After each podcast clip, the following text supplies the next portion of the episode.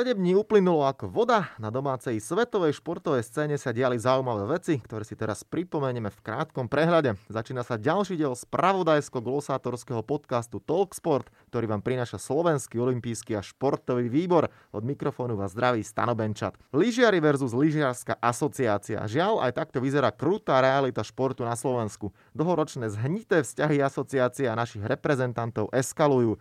Petra Vlhová vystúpila z SLA, Ministerstvo školstva chce odobrať Slovenskej lyžiarskej asociácii štatút Národného športového zväzu. Dráma ako zo Shakespeareovho pera pritom prichádza v momente, kedy je naše lyžovanie na vrchole. Nie však vďaka SLA, ale súkromným projektom týmov Petri Vlhovej či bratov Žampovcov. Mimochodom, Adam Žampa skončil počas víkendu v obrovskom salalome 7, čo je jeho životný výsledok. O životnom zviditeľnení, rozhodne však nie životnom výkone, môže hovoriť zápasník z prostredia MMA Václav Mikulášek, známy ako Baba Jaga. Ten sa dostal na podujatí Octagon 19 do žiare reflektorov súbojom s Carlosom Terminátorom Vémolom. Prekvapenie sa však nekonalo, suverený Vémola nedal súperovi šancu a už v prvom kole rozhodol o svojom dominantnom triumfe. Dnes o 18. hodine, keďže podcast Talksport nahrávame v pondelok, spoznajú naši futbalisti zloženie skupín v rámci kvalifikácie o postup na majstrovstva sveta 2022 v Katare. A tak si dáme malú typovačku. Za mňa vyberám skupinu Belgicko, Fínsko, Gruzínsko, Kosovo, San Marino. No a tu už je čas na to, aby som prezradil a predstavil dnešného hostia podcastu Talksport, ktorým bude hokejový odborník na náš mládežnícky a juniorský hokej Jakub Homoľa. Pekný dobrý deň. Pozdravujem všetkých poslucháčov podcastu Talksport. No a ideme najskôr tvoje tipy, tak e, my sme sa o tom bavili, že chcel som, aby si pozrel tie kvalifikačné kola, tie skupiny, tak e, čo si myslíš, koho naši dostanú?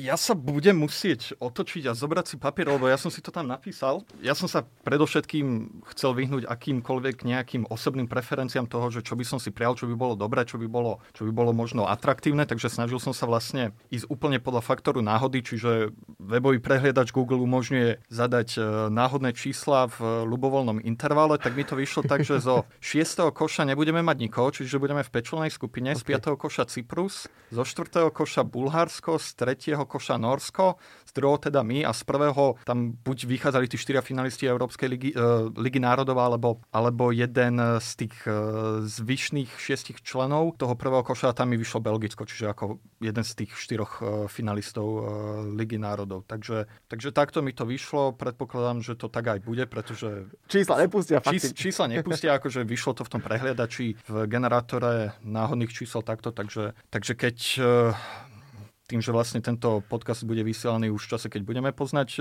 to zloženie skupín, tak ja hovorím, že vopred som vedel, ako to dopadne. Generátor náhodných čísel, to aj tam je Andrej D. No, uvidíme, čo všetko sa podarí, ale na Belgicku sme sa zhodli, takže Lukakuovcov, keby máme, tak je to atraktívne. E, ja si dokonca aj myslím, že akože zase ten futbal až tak intenzívne nesledujem, ale zase stále si myslím, že to Belgicko je do určitej miery aj pre mňa takým prekvapením, že je stále na čele toho, toho FIFA rebríčku. Takže ja si myslím, že z toho prvého koša by to ešte teoreticky mohol byť ten súper, kde vieme možno uhrať aj nejaký bod. OK, tak uh, o týždeň podcast uh, Talksport, keď budeme nahrávať, tak si to samozrejme pozrieme, že či Jakub alebo ja sme sa trafili aspoň do jedného týmu, teda ideálne do toho Belgická a tie ostatné, ja som dal 6 členov skupinu, ty 5. No ale poďme sa rozprávať o niečom inom, to je téma našej hokejovej 20 Tu čaká vrchol tradične vo vianočnom období a na prelome rokov. V kanadskom Edmontone budeme v skupine A bojovať o čo najlepší výsledok v konkurencii Kanady, Fínska, Švajčiarska a Nemecka. Jedno je isté, na šampionáte sa nepredstaví hráč, ktorý mal patriť k lídrom, Maxim Čajkovič. Vedenie ho vyradilo, teraz citujem, celý realizačný tím sa jednohlasne uzniesol, že správanie Maxima Čajkoviča nekorešponduje s hodnotami, ktoré sú od predsezónneho obdobia nastavené trénermi a hráčmi vrátane neho.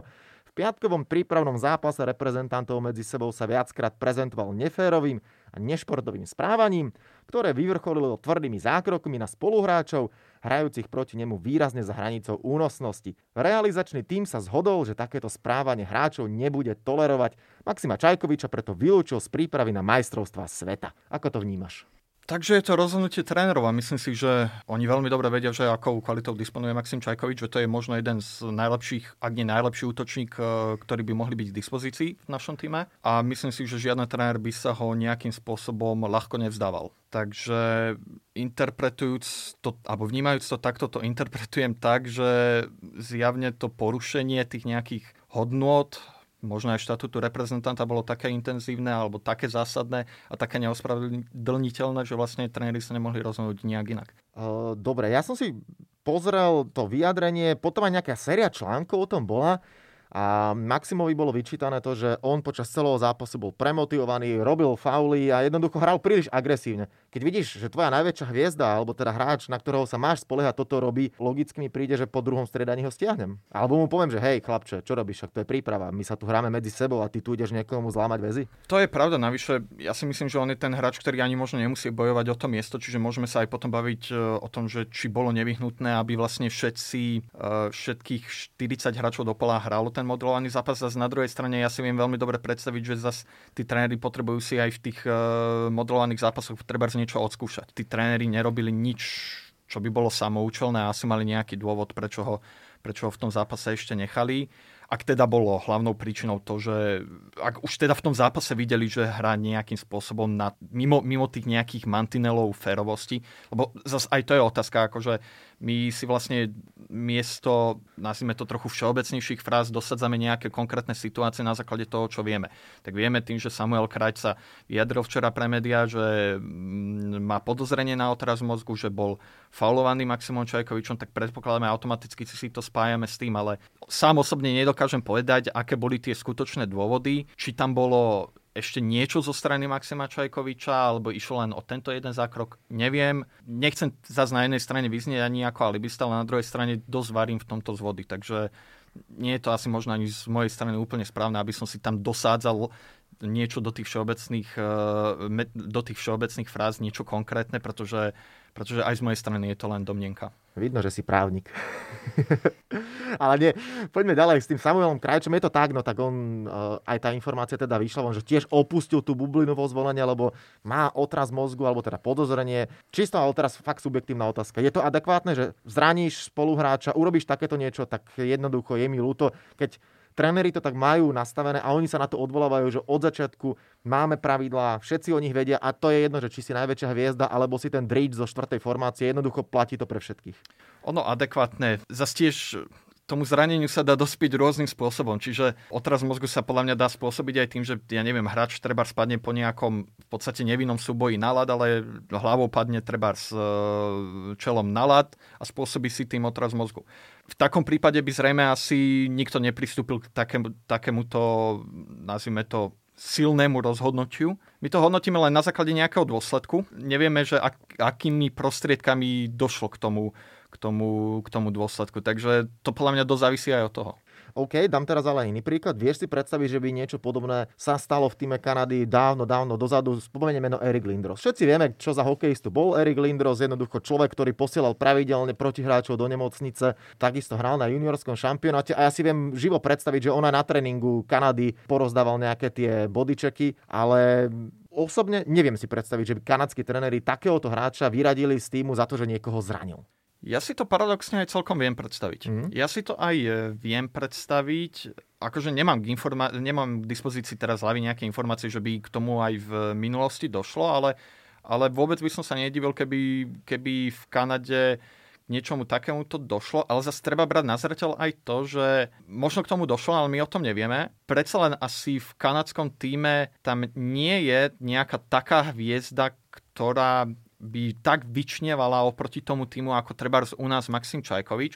Čiže tam, aj keď sa vyradí možno nejaký hráč, s ktorým sa rátalo treba na majstrovstva sveta, tak e, možno sa médiám, alebo tá komunikácia toho realizačného týmu je taká, že skrátka nedostal sa do nominácie, možno pár analytikov povie, že je to prekvapenie a tým to končí. Čiže aj toto by som trochu bral, bral do úvahy, že, že predsa len v tom kanadskom týme sa to dá ľahšie prejsť mlčaním. Jasne.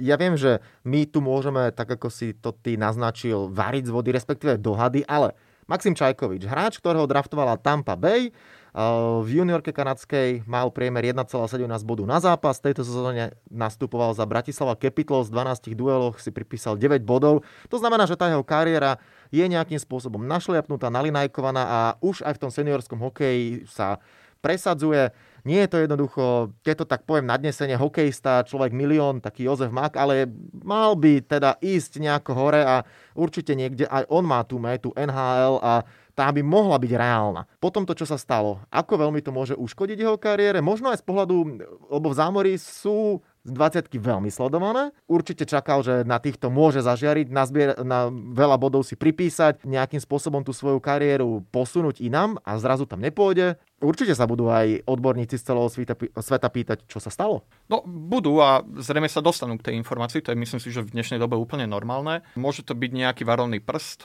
pre ňoho, môže si Tampa na ňoho treba uh, viac posvietiť, ale zase nemyslím si, že by mu to nejakým spôsobom malo teraz zavrieť dvere do NHL. To myslím si, že nehrozí. Uh-huh. Krátka stala sa nejaká takáto udalosť. Napokon aj tuším práve Tampa draftovala Anthony D'Angelo, obrancu, o ktorom sa vlastne tiež hovorilo, že, že má vlastne problémy amerického obranca, o ktorom sa tiež hovorilo, že má problémy s disciplínou. Tampa ho tradela, ale, ale v podstate nejakým spôsobom to nezavral tie, vyslovene tie dvere do, do NHL. Čiže ja by som toto, nemyslím si, že by, že by to malo teraz znamenať to, že, si, že sa nikdy nepozrie do, do NHL. Môže, to, môže mu to trochu skomplikovať cestu, ale rozhodne nejaké takéto závery by som z toho, z toho nevytváral. A keď e, veľmi dobre poznáš e, slovenskú mentalitu a to prostredie, v ktorom vyrastá, myslím si, že a bude ale oveľa viac na očiach minimálne slovenských fanúšikov a všetci si ho budú trošku viac všímať, lebo my sme takí trošku hejteri a viac nás priťahuje to, keď môžeme si do niekoho rypnúť ako pochváliť. To áno, ale myslím si, že on bol na očiach verejnosti už uh, aj pred touto udalosťou. V podstate berme do úvahy to, že on bol ako o rok mladší hráč, e, najproduktívnejší hráč slovenskej 18 na majstrovstvách sveta. Hovorilo sa o ňom v súvislosti s tým, že by mohol ísť v prvom kole, už v prvom kole draftu. Sice nešiel minulý rok, e, respektíve v apríli 2019 možno nepomohol tak tomu týmu do 18 rokov, ako treba rok predtým v Rusku možno trochu sklamal na šampionáte v Česku posledné Vianoce, ale, ale myslím si, že od tých majstrovstiev sveta do 18 rokov v roku 2018, keď zažiaril, tak myslím si, že je pod celkom drob, dobrým drobnohľadom e, tej širšej hokejovej verejnosti. Čiže osobne si nemyslím, že by nejako e, jeho vyradenie z týmu teraz spôsobilo to, že si na ňo ľudia budú dávať e, väčší pozor. On bol pod tým drobnohľadom už aj doteraz. Prvé vyraďovanie máme za sebou, teda dvaja hráči skončili po tomto incidente, samotný Maxim a Samuel, ktorý je teda zranený. Následne vypadla ďalšia osmička hráčov. A teraz poďme aj k tomu, čo uh, ja nemám veľmi rád, ale jednoducho slovenská verejnosť a slovenské, keď čítaš diskusie, tak uh, dominuje tam uh, možno jeden fenomén a to je, že každý vypisuje, a prečo tam zostal Ryan Petrovický a prečo tam zostal Jan Lašák. Obidvaja sú synovia známych pánov. Ryan Petrovický je synom Roberta Petrovického, ktorý je z okolností tréner 20 No a asi predstavovať eh, Jana Lašáka, staršieho, veľmi netreba, legendárny, ikonický brankár, ktorý navyše aj pôsobí pri reprezentáciách ako tréner brankárov. Čo hovoríš na to, že stále sa to bude objavovať tlačenka jedno s druhým? Ty asi máš väčší prehľad a aj tých mladých chalanov eh, poznáš. Malo by sa spomínať to slovo tlačenka, lebo u nás je to, u nás je to fenomén. Na druhej strane tí tréneri musia na seba cítiť obrovský tlak a samotný Robo Petrovický asi najviac, že on vie, že má tam aj svojho syna, je tam aj mladý Lašák a nemôže si predsa láznúť, že ich zoberie len kvôli menám. Ešte by som doplnil, je tam aj Sebastian Dropa, čo je vlastne ano. syn e, Ivana Dropu. Poviem to takto, keby nominácie boli na, najväčší problém slovenského hokeja, tak sme na tom dobre. Akože ja rozumiem, že, že tie, tie debaty tu budú vždy, áno, to je v konečnom dôsledku možno aj dobré, lebo to znamená, že tí, tá bežná hokejová verejnosť sleduje aj šampionát do 20 rokov, čo ma mimoriadne teší a že sa vlastne vedie tak, taká, taký ten, možno nazvime to diskurs, možno nie vždy na tej najslušnejšej úrovni, ale, ale v zásade šport prináša emócie, niekedy aj pozitívne, niekedy aj negatívne, takže ono je to podstate v konečnom dôsledku dobré, pokým to ne, nepre, neprekročí nejakú už únosnú mieru. Nemyslím si, že by nejaký tréner e, si dovolil vziať na majstrovstva sveta hráča, ktorý na to nemá ako toto presne hovoril aj Trebár Ernest Bokroš, to je a ešte na šampionát do 20 rokov, ktorý je kvalitou. Hráči, ktorí na ňom neboli, si možno ani nevedia predstaviť, že čo ich tam čaká. Takže, takže toto myslím si, že, myslím si, že úplne by som vylúčil, že by že by to brali, že, že, úplne by som vylúčil vôbec tú debatu o nejakých tlačenkách v konečnom dôsledku. Ak zoberieme treba z Rajana Petrovického, tak myslím si, že jemu sa asi zo všetkých hráčov hrá najťažšie pod uh, jeho otcom ako trénerom. Ty si absolvoval niekoľko šampionátov do 20 rokov, síce z toho iného pohľadu, nie ako hráč, ale ako činovník, novinár, tak skús tak skrátke priblížiť, že aký ten kolos, čo to všetko je, lebo tie 20 za možno 10, 15, 20 rokov urobili obrovský aj mediálny skok dopredu. Niekedy to bol naozaj šampionát, na ktorý sa chodili pozrieť iba tí najskalnejší a rodiny príslušníci a dnes špeciálne keď sa hrá v Kanade, tak to sú vždy 20 tisícové plné haly. Najmä v Európe za posledné roky ten e, šampionát do 20 rokov získal obrovskú popularitu. Nechcem povedať, že sa to vyrovnáva tomu, čo to je v Kanade, ale to je, to je len jedna stránka, akože tak, taká, taká, nazvime to možno mediálna pozornosť. Určite v súčasnosti sú tí hráči pod ďaleko väčším drobnohľadom, ako Trebars uh, boli v minulosti. Keď v 2009 skončili 20 4, tak sa organizovala tlačová konferencia po návrate, ale, ale potom ďalšie roky, keď končili na 7. 8. mieste, v podstate nič nebolo. Až postupne, mimochodom ten rok 2009 beriem ako taký možno prelom, lebo vtedy to začala pravidelne vysielať slovenská televízia, dnes uh, RTVS E, čo mimoriadne pomohlo vôbec propagácii toho šampionátu na Slovensku. Ale to je len jedna stránka. Pokiaľ ide na, o ten hokej, tak e, naozaj sa tam koncentruje neuveriteľná kvalita, zo, najmä v tých top 5 družstvách, ku ktorým môžeme aj pokojne pridať ako to šieste družstvo Česko. Pre Kanadu je to v podstate v tom ich reprezentačnom programe akýsi vrchol toho vývoja tých hráčov, na ktorý vlastne mm, sa oni sústredujú, ktorý, ktorý je pre nich uh, akýmsi vyvrcholením celého toho snaženia od tých prvých reprezentačných družstiev, ktoré sa zúčastňujú na World Under 17 Hockey Challenge, čo je v podstate turnaj, ako keby obdoba, aké, aké si ne, neoficiálne majstrovstvá sveta do 17 rokov, cez Hlinka Grecký Cup až po teda ten šampionát do 20 rokov. Výraznú pozornosť získava vlastne ten šampionát, získal za tie roky e, vo Švedsku, vo Fínsku a vidno to aj na tom, e, že tie národné federácie naozaj sa sústredujú na ten šampionát a chcú na ňom uspieť a to sa následne potom aj odzrkadluje, odzrkadluje na e, kvalite tých zápasov a kvalite aj tých družstiev. A zoberieme do úvahy to, že slovenskí hráči do 20 rokov prídu na šampionát, e, na svetový šampionát juniorov a aké majú skúsenosti s nejakými ťažkými zápasmi. Niektorí absolvovali šampionát do 18 rokov, ale ten by som z hľadiska kvality a úrovne hokeja nedokázal. To, to sa nedá porovnať príliš so šampionátom do 20 rokov. Ja si osobne myslím, že šampionát do 20 rokov je v určitom zmysle náročnejší ako aj treba slovenská extraliga. Za hľadiska rýchlosti som o tom presvedčený. Veľmi by ma zaujímala treba konfrontácia najlepších extraligových družstiev treba s juniorskou reprezentáciou Kanady. Pre by to bol úplne otvorený zápas. Samozrejme, každé to družstvo by, by zrejme do, dominovalo nejakým iným spôsobom. Možno by vyhral vyhralo to extraligové družstvo, ale, ale rozhodne by to nebol, nebol jednoduchý zápas. Je to podľa mňa iný hokej ako treba v extralige. Ťažko sa to možno opisuje, ono to asi treba, treba zažiť a tí hráči, myslím si, že väčšina z nich to potvrdí, že aj keď absolvovali šampionát do 18 rokov, tak tá, tie majstrovstvá sveta do 20 rokov sú, sú iná úroveň. Mm-hmm. Potom, čo skončil teda Maxim Čajkovič, čo my všetko vieme ponúknuť, čo môže byť naša silná zbraň, respektíve ešte predtým sa ťa spýtam, ako dobre ty vlastne Maxima poznáš? Tak z reprezentačných akcií. Uh-huh. V podstate on bol na dvoch šampionátoch do 18 rokov, na ktorých som bol aj ja. E, bol v záverečnom e, kempe šampionátu do 20 rokov 2019 alebo na prelome rokov 2018-2019, kde bol potom vyradený ako jeden z posledných hráčov. V rámci nejakých možností, pamätám si ho z reprezentácie do 16, do 17 rokov, akože pozdravíme sa, sme v normálnom kon... Hej. Nie úzkom kontakte, ale, ale vieme o sebe. Myslel som to tak, že či ťa toto celé vlastne prekvapilo, alebo si počul o ňom niekedy, že možno nejaký skrat eh, by mohol prísť, lebo zas internety vypluli Samozrejme, že ma to prekvapilo, ale už len z jedného dôvodu. Akože e, hrať zo záverečnej nominácie, respektíve zo záverečnej prípravy majstrovstiev sveta sa nevyhadzuje nie, že každý deň, ani každý rok, ani každé 10 ročie. Čiže toto je naozaj vec, ktorá sa nestáva často, ktorá sa stáva naozaj zriedkavo, takže logicky ma to prekvapilo. Mm-hmm. To, že čo sa píše na internete, na, v nejakých rôznych diskusiách, akože uh, niekto by o ňom povedal, že je prchký, vie, na, vie prejaviť emócie, ale zase ja na ňo, ja s ním nemám nejakú zlú skúsenosť, akože a o nejakej zákernosti by som, by som pri ňom nehovoril. Neviem, čo sa stalo vo zvolenie. Môžeme to hovoriť, že že mohlo dôjsť k nejakému skratu a každý možno nejako reaguje. Inak je pravda, že on je hráč, ktorý sa nebojí e, prejaviť svoje emócie, či už pozitívne alebo aj negatívne. Takže možno niektorí sa na, na ňo pozerajú cez prízmu toho, ale hráč sa nevyraďuje z reprezentácie každý deň, čiže to, to je prirodzené, že ma to prekvapilo. Mm-hmm. No a teraz poďme k tej otázke, ktorú som dal.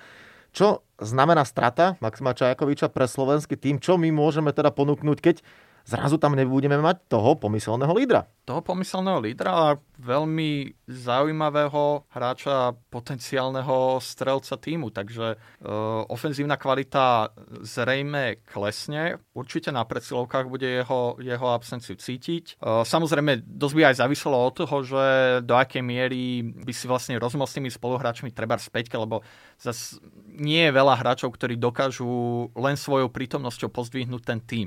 Maxim je dobrý v tom, že jemu, aj keď sa nedarí, tak vie ten zápas trhnúť na svoju stranu nejakým gólom v rozhodujúcej chvíli. Treba, aj keď sa vypadol na šampionáte do 18 rokov, tak e, v druhom zápase o udržanie to bolo vlastne jediné naše víťazstvo na šampionáte proti Švajčiarsku. Nedarilo sa mu celý zápas. Tesne pred koncom ešte dokonca e, mal zbytočný faul za vyrovnaného stavu. My sme prehrali vtedy, vtedy 0-1 na zápasy, prehrali by sme, vypadávame. Oslabenie sme udržali. On hneď z návratu, po návrate stresnej lavice sa zapojil do hry. E, nasledovalo potom trestné strieľanie. Teraz si už presne nepamätám, že či on bol faulovaný faulovaný, lebo už podľa tých nových pravidel 2018 nemusí ísť faulovaný hráč na trestné strelanie, ale v každom prípade ostávala nejaká, nejaké dve minúty do konca. On vzal ten puk, aj keď sa mu zápas nedarilo, aj keď bol krátko predtým vylúčený za naozaj zbytočný faul, čo myslím si, že aj on sám uznal, ale on ten gól dal. Nedarilo sa mu v tom zápase, napriek tomu bol to z pohľadu toho, že dal ten rozhodujúci gól, kľúčový hráč. Takúto schopnosť možno nemá každý hráč, takže už z toho pohľadu myslím si, že, myslím si, že jeho strata bude, bude prirodzene citeľná, ale už je asi zbytočne sa vrácať k tomu, že, že aké by to bolo, keby bol pri tom týme. Skrátka, nebude k dispozícii, bude ho treba nahradiť inými hráčmi. Myslíš si, že to nejakým spôsobom, opäť sú to samozrejme iba naše domnenky, môže ten tým naštrbiť, alebo teraz ešte viac spojiť aj po tom celom vyjadrení, ako to teda realizačný tým dal von, že jednoducho porušenie pravidel, ktoré tu máme všetci nastavené a všetko to teda platí, či si veľká hviezda, alebo teda hviezdička, alebo iba taký ten bojovník pracant, jednoducho, že ten tým sa môže tak e, zomknúť, že si, neviem, no, predstaviť, e, akú partiu odohráme s Kanadou. A, akože podľa mňa sa to bude interpretovať vždy podľa výsledku. Čiže ak sa nebude dariť, tak logicky budú vystavať otázky, že, že prečo sa na, neprižmurili oči a prečo sa nakoniec nevzal. Ak sa spraví nejaký úspech, nedaj Bože, postupí sa do, do semifinále, tak sa to bude interpretovať ako správne rozhodnutie. Čiže takto ja si dokonca myslím, že to z hľadiska kvality tá kvalita toho týmu zrejme trochu utrpí tým, ale zas vyradený z kádra bol 5. decembra, prvý zápas hráme 25. decembra, to je 20 dní, akože ja si myslím, že aj, aj si to trochu prajem, aby sa už medzi časom na to zabudlo. Aby a, sa to neriešilo. Áno, a aby sme viac rozoberali prípravu, no uvidíme teda, či všetci tí, ktorých teraz poviem, či už Chromiak, Miklucha, Nemec, Stacha, Hlava ako brankár a tak ďalej a tak ďalej, teda v tom týme zostali a to sú asi také mená tých pomyselných lídrov, ktoré som povedal, ktorí by to mohli byť. Či ako ty vidíš tú skladbu mužstva a kto by teda mohol, hlavne teraz tých samozrejme ofenzívnych hráčov, lebo Samuel Hlava nebude dávať góly, a byť ťahúňom mužstva. Zabudol si Samuela Kňažka, čo je najvyššie draftovaný Slovák áno, tento rok. Áno. Takže z hľadiska talentu, akože jeden z naj, najlepších mm-hmm. hráčov, to si len tak dovolím tak podrypnúť. V pohode. Veľmi ťažko sa mi odhaduje, že vôbec v akom rozpoložení bude to družstvo na tomto šampionáte, lebo takúto situáciu keď družstvo reprezentačné odohralo tri zápasy a ide do záverečnej prípravy v celej sezóne, tri zápasy a ide do záverečnej prípravy ešte nezažilo. Uh, Miklucha, ak sa nemýlim, neodohral žiaden zápas. To isté Matej Kašlík. Od Mateja Kašlíka si treba slúbujem, páčil sa mi aj v tom zápase v Česku koncom júla. O neho si slúbujem, že by to mohol byť potenciálne jeden z lídrov slovenského družstva. V akej forme bude, keď neodohral ani jeden zápas, to ja nedokážem odhadnúť. Ja pevne verím, že tí hráči, ktorí aj treba majú ten zápasový deficit, sa v tej príprave aj vďaka tým dvom modelovaným zápasom, aj treba vďaka tým ďalším dvom prípravným zápasom, ktoré nás čakajú, dostanú do akej takej pohody, aby na ten prvý zápas proti Švajčiarsku boli pripravení. E, pokiaľ ide o nejakých lídrov, tak e, tiež to dosť ovplyvňuje to, že v akom stave tí hráči budú na tom šampionáte. Ono, môžeme, my sa môžeme baviť o nejakých predpokladoch, ale, ale zase sa vrátim k tomu šampionátu do 18 rokov, kde sa vypadlo tam sa prakticky nikomu nedarilo. Akože to som za, doposiaľ ešte nezažil, že proste prišiel šampionát a naozaj väčšina hráčov, až na nejaké dve, tri výnky možno hrala pod svoju, pod svoju úroveň.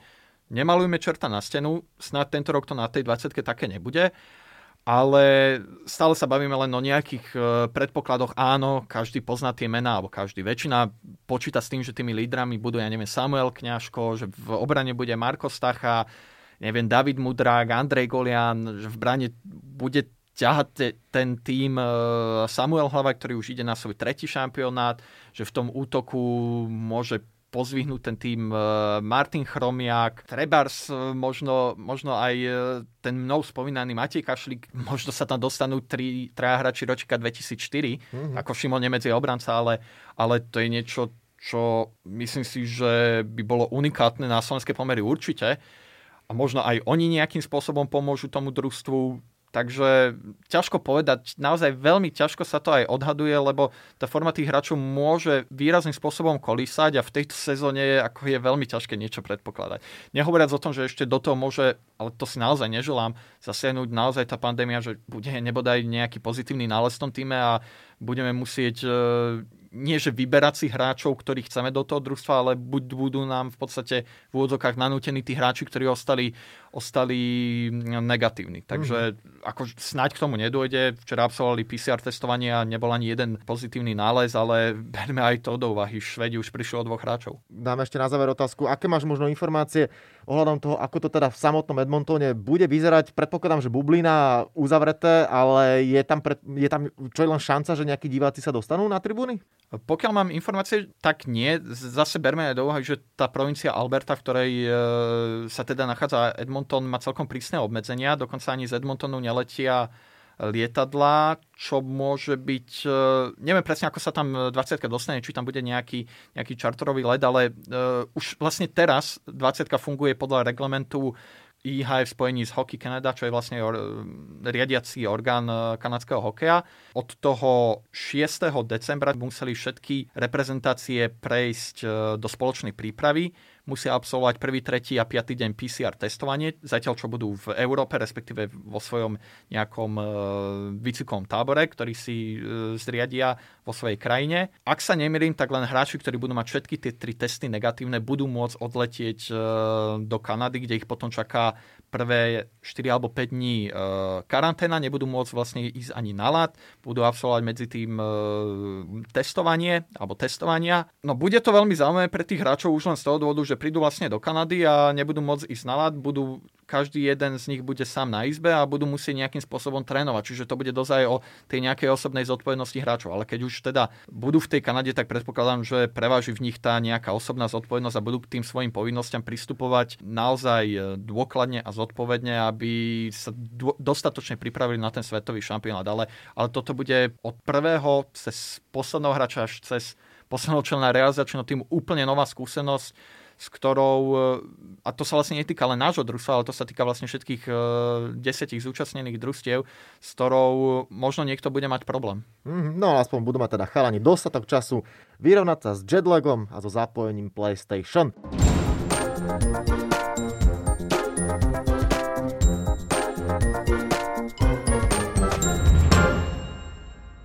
Poďme na záverečnú časť, e, ktorou v každom dieli podcastu Talksport je quiz. Na šampionáte juniorov sa predstavilo množstvo skvelých hráčov, ktorí potom naštartovali obrovské kariéry a boli hviezdami NHL. Najproduktívnejším v histórii je Peter Forsberg, ten nazbieral 42 bodov. To je však hneď za ním hokejista, ktorý vyrástol v Československu. Buď Robert vieš, Reichel. Ježiš Maria, ja mám pripravené možnosti. Ale tušne to bol Robert Reichel. Áno, je to Robert Reichel, 40 bodov. No dobre, chcel som ti dať možnosti Ružička, Reichel, Palfi, Jagr. No, tak nič. Ideme na druhú otázku. Kto je historicky najproduktívnejším Slovákom na majstrovstvách sveta juniorov?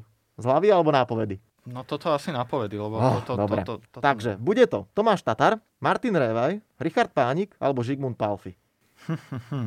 Richard Panik bol na troch šampionátoch, to isté je Martin Revaj. Tomáš Tatar mal tuším v tom 2010 slabší šampionát, čiže ten asi nie. Žigmund Palfi, no tam boli, tam boli celkom vysoké víťazstva e, v tých e, začiatkom tých 90 rokov, ale tuším Najlepší strelec či najproduktívnejší? Najproduktívnejší Slovák v histórii juniorských šampionátov. Najlepší strelec je tuším Richard Pánik, ale najproduktívnejší asi dám Palfiho. Je to pánik. Je to pánik. 22 bodov má Rišo Pánik, Maťo Revaj 21, Žigo do úvodzoviek iba 17 a Tomáš Tatar 16 bodov. No a poďme na záverečnú tretiu otázku. Kde sa konali vôbec prvé oficiálne majstrovstvá sveta juniorov? Buď to bolo v Montreale a v Quebecu, alebo vo zvolenia v Banskej Bystrici, v Štokholme, alebo v Helsinkách a v meste Vantá. To bol zvolená Banská Bystrica, ale rok by som nedal. 71? 7. 77, ok. Zlato brali Sovieti, vtedy aj s Viačeslavom Fetisovom. Tak uh, ďakujem ti veľmi pekne. Jakub Homola bol ďalším hostom podcastu Talksport. Rozprávali sme sa o vyradení Maxima Čajkoviča z týmu juniorov a nepredstaví sa teda na šampionáte hráčov do 20 rokov. Pevne veríme, že aj bez eh, na papieri hviezdičky, ale nejakým spôsobom nenaštrbí pohodu v týme. Slováci predvedú čo najlepšie výsledky.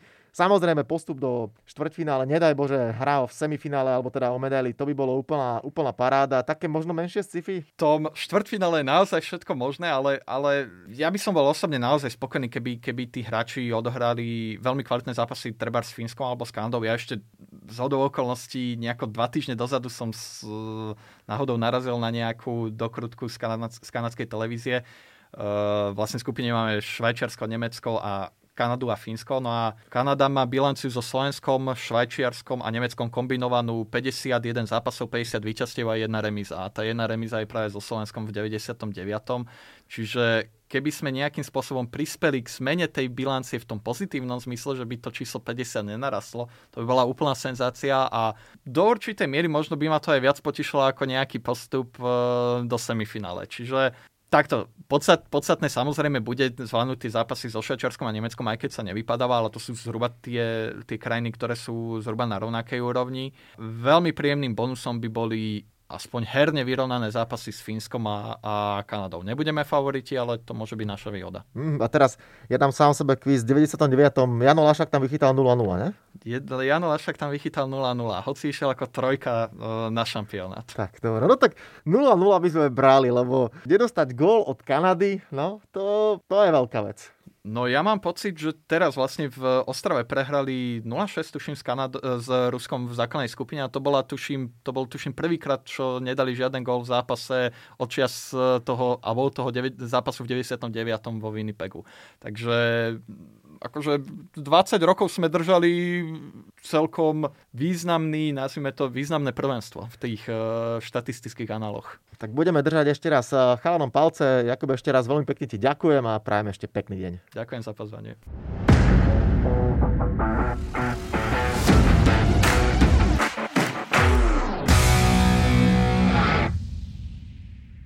Tak a to je na tentokrát všetko. Dúfam, že sa vám náš podcast Talksport páčil. Prihláste sa na jeho odoberanie vo svojej podcastovej mobilnej aplikácii na platformách Google Podcasty, Apple Podcasty a Spotify. Podcast môžete podporiť tým, že ho odporúčite niekomu z okolia, alebo náš podcast ohodnotíte na Apple Podcastoch, veľmi nám to pomôže. Všetky podcasty Talksport, ako aj olympijské podcasty nájdete na stránke www.olympic.sk lomka podcasty. Svoje postrehy, názory na aktuálny podcast mi pokojne napíšte na môj mail stanobencat.gmail.com Vo štvrtok vás znova rád privítam s olympijským podcastom. Volám sa Stanislav Benčat a budem sa na vás tešiť pri ďalšom dieli. Zatiaľ sa majte. Podcast Talksport vám prináša exkluzívny partner Slovenského olympijského a športového výboru, spoločnosť Typos, generálni partneri Toyota a 4F, hlavní partneri Dôvera, Bila, Slovenská sporiteľňa, Kooperativa SPP Matador a partner Granden.